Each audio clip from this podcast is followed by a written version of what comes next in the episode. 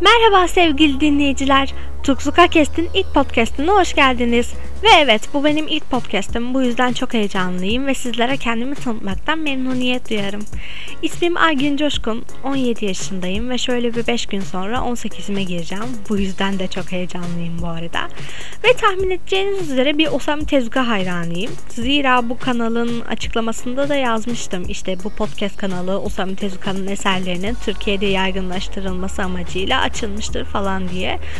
Ve inanın bana bu podcast'imi kaydetmek için ne kadar uğraştığımı tahmin edemezsiniz. Gerçekten podcast yapmanın ne kadar zor olduğunu şu anda anlayabiliyorum. Ve evet asıl konumuza dönelim. Osamu Tezuka'nın anime ve mangaları yaratma sürecinin ne kadar zor olduğunu tahmin edemezsiniz. Gerçekten çok zor bir hayatı olmuş kendisinin ve biz onu tanıdıkça onun eserlerinin ne kadar anlamlı olduğunu daha iyi anlayabiliyoruz. Ve sizlere bu yüzden ilk podcastimde Osamu Tezuka'nın hayatından bahsetmek istiyorum. Gerçekten dediğim gibi zor bir hayatı olmuş. Ama güzel bir hayatı olmuş aynı zamanda. Ve biz şu anda bunu dinlemek için, okumak için buradayız. O zaman başlayalım.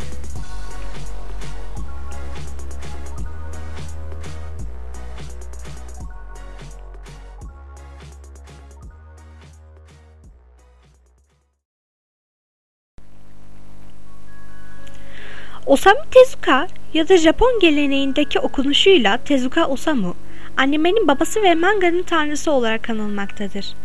Başka bir deyişle günümüzdeki anlamıyla anime ve mangaların yaratıcısıdır.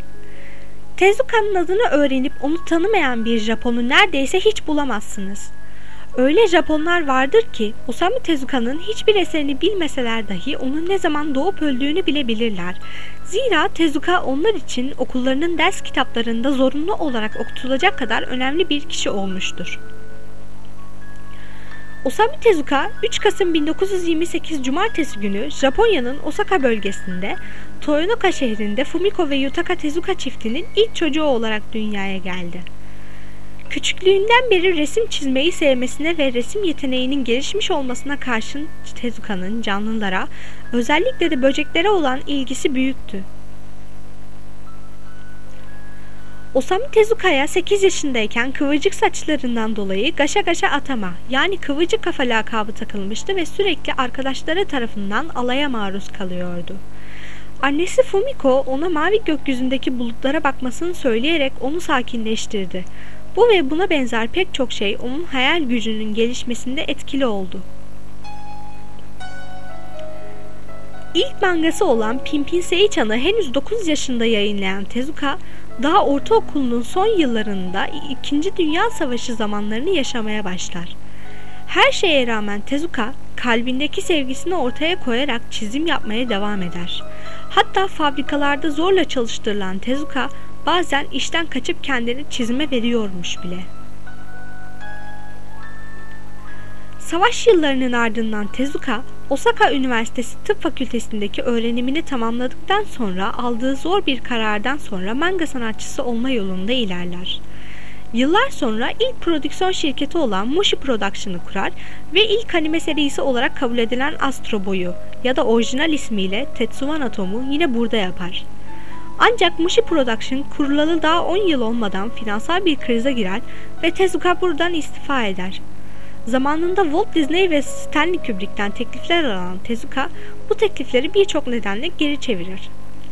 Mushi Production'daki istifasından yıllar sonra Tezuka Productions adında yeni bir prodüksiyon şirketi kurar. Tezuka, canlı sevgisi ve dünya barışını önemseyen, hatta bunu eserlerinde de belli eden bir sanatçıydı. Ayrıca bu yönünü çalışmalarımda şu mesajı vermeye çalıştım. Bütün yaratıkları sevin, canlı her şeyi sevin sözüyle vurguladı. Mangaları için 700'den fazla hikaye yazan, hatta 100 bini aşan sayıda sayfa kullanan Tezuka, yaratıcılığı ve kendine has yetenekleriyle sadece Japonya'nın değil, tüm dünyanın kalplerine kazındı. 1988 yılının ortalarında Tezuka, karın ağrısı şikayetiyle hastaneye kaldırıldı. Birkaç kez hastaneye giden Tezuka'ya ancak aylar sonra mide kanseri teşhisi konulabildi. ve ona bu hastalığa yakalandığı söylenmedi. Çünkü o zamanlar Japonya'da kanser hastalarına bu hastalıklarını söylememek bir gelenekti. Fakat Tezuka kanser olduğunu belki de anlamıştı. Osamu Tezuka'nın son sözü hastane odasında elinden kalem ve kağıtlarını almaya çalışan bir hemşireye söylediği "Sana yalvarıyorum, çalışmama izin ver." oldu. 25 Ocak 1989'da komaya giren Tezuka, 9 Şubat 1989 Perşembe günü kaldırıldığı Hanzomon Hastanesi'nde saat 10.50'de hayatını kaybetti. Bugün bile Tezuka hala saygı ve sevgiyle anılmakta, adına Takarazuka'da açılan Osamu Tezuka Manga Müzesi büyük bir ilgi toplamaktadır. Ve evet, onun hayatını belki de çok ayrıntılı olmasa da öğrenmiş olduk. Gerçekten çok zor bir hayatının olduğunun farkına vardık bu şekilde. Ama insan zorlukları aşmak için bu dünyaya gelmiş. Zorlukları aşarak mutluluğa, sevgiye, barışa ulaşmak için. Ve Tezuka bunun için çalışan sanatçılardan bir tanesiydi. Şimdi neden onu çok sevdiğimi anlamışsınızdır umarım. Ve bu podcastimizin de sonuna geldik. Umarım sizin de sevgi, saygıyla dolu güzel bir gününüz olur. Barışla, mutlulukla, huzurla dolu bir gününüz olur. Sevgiler, saygılar.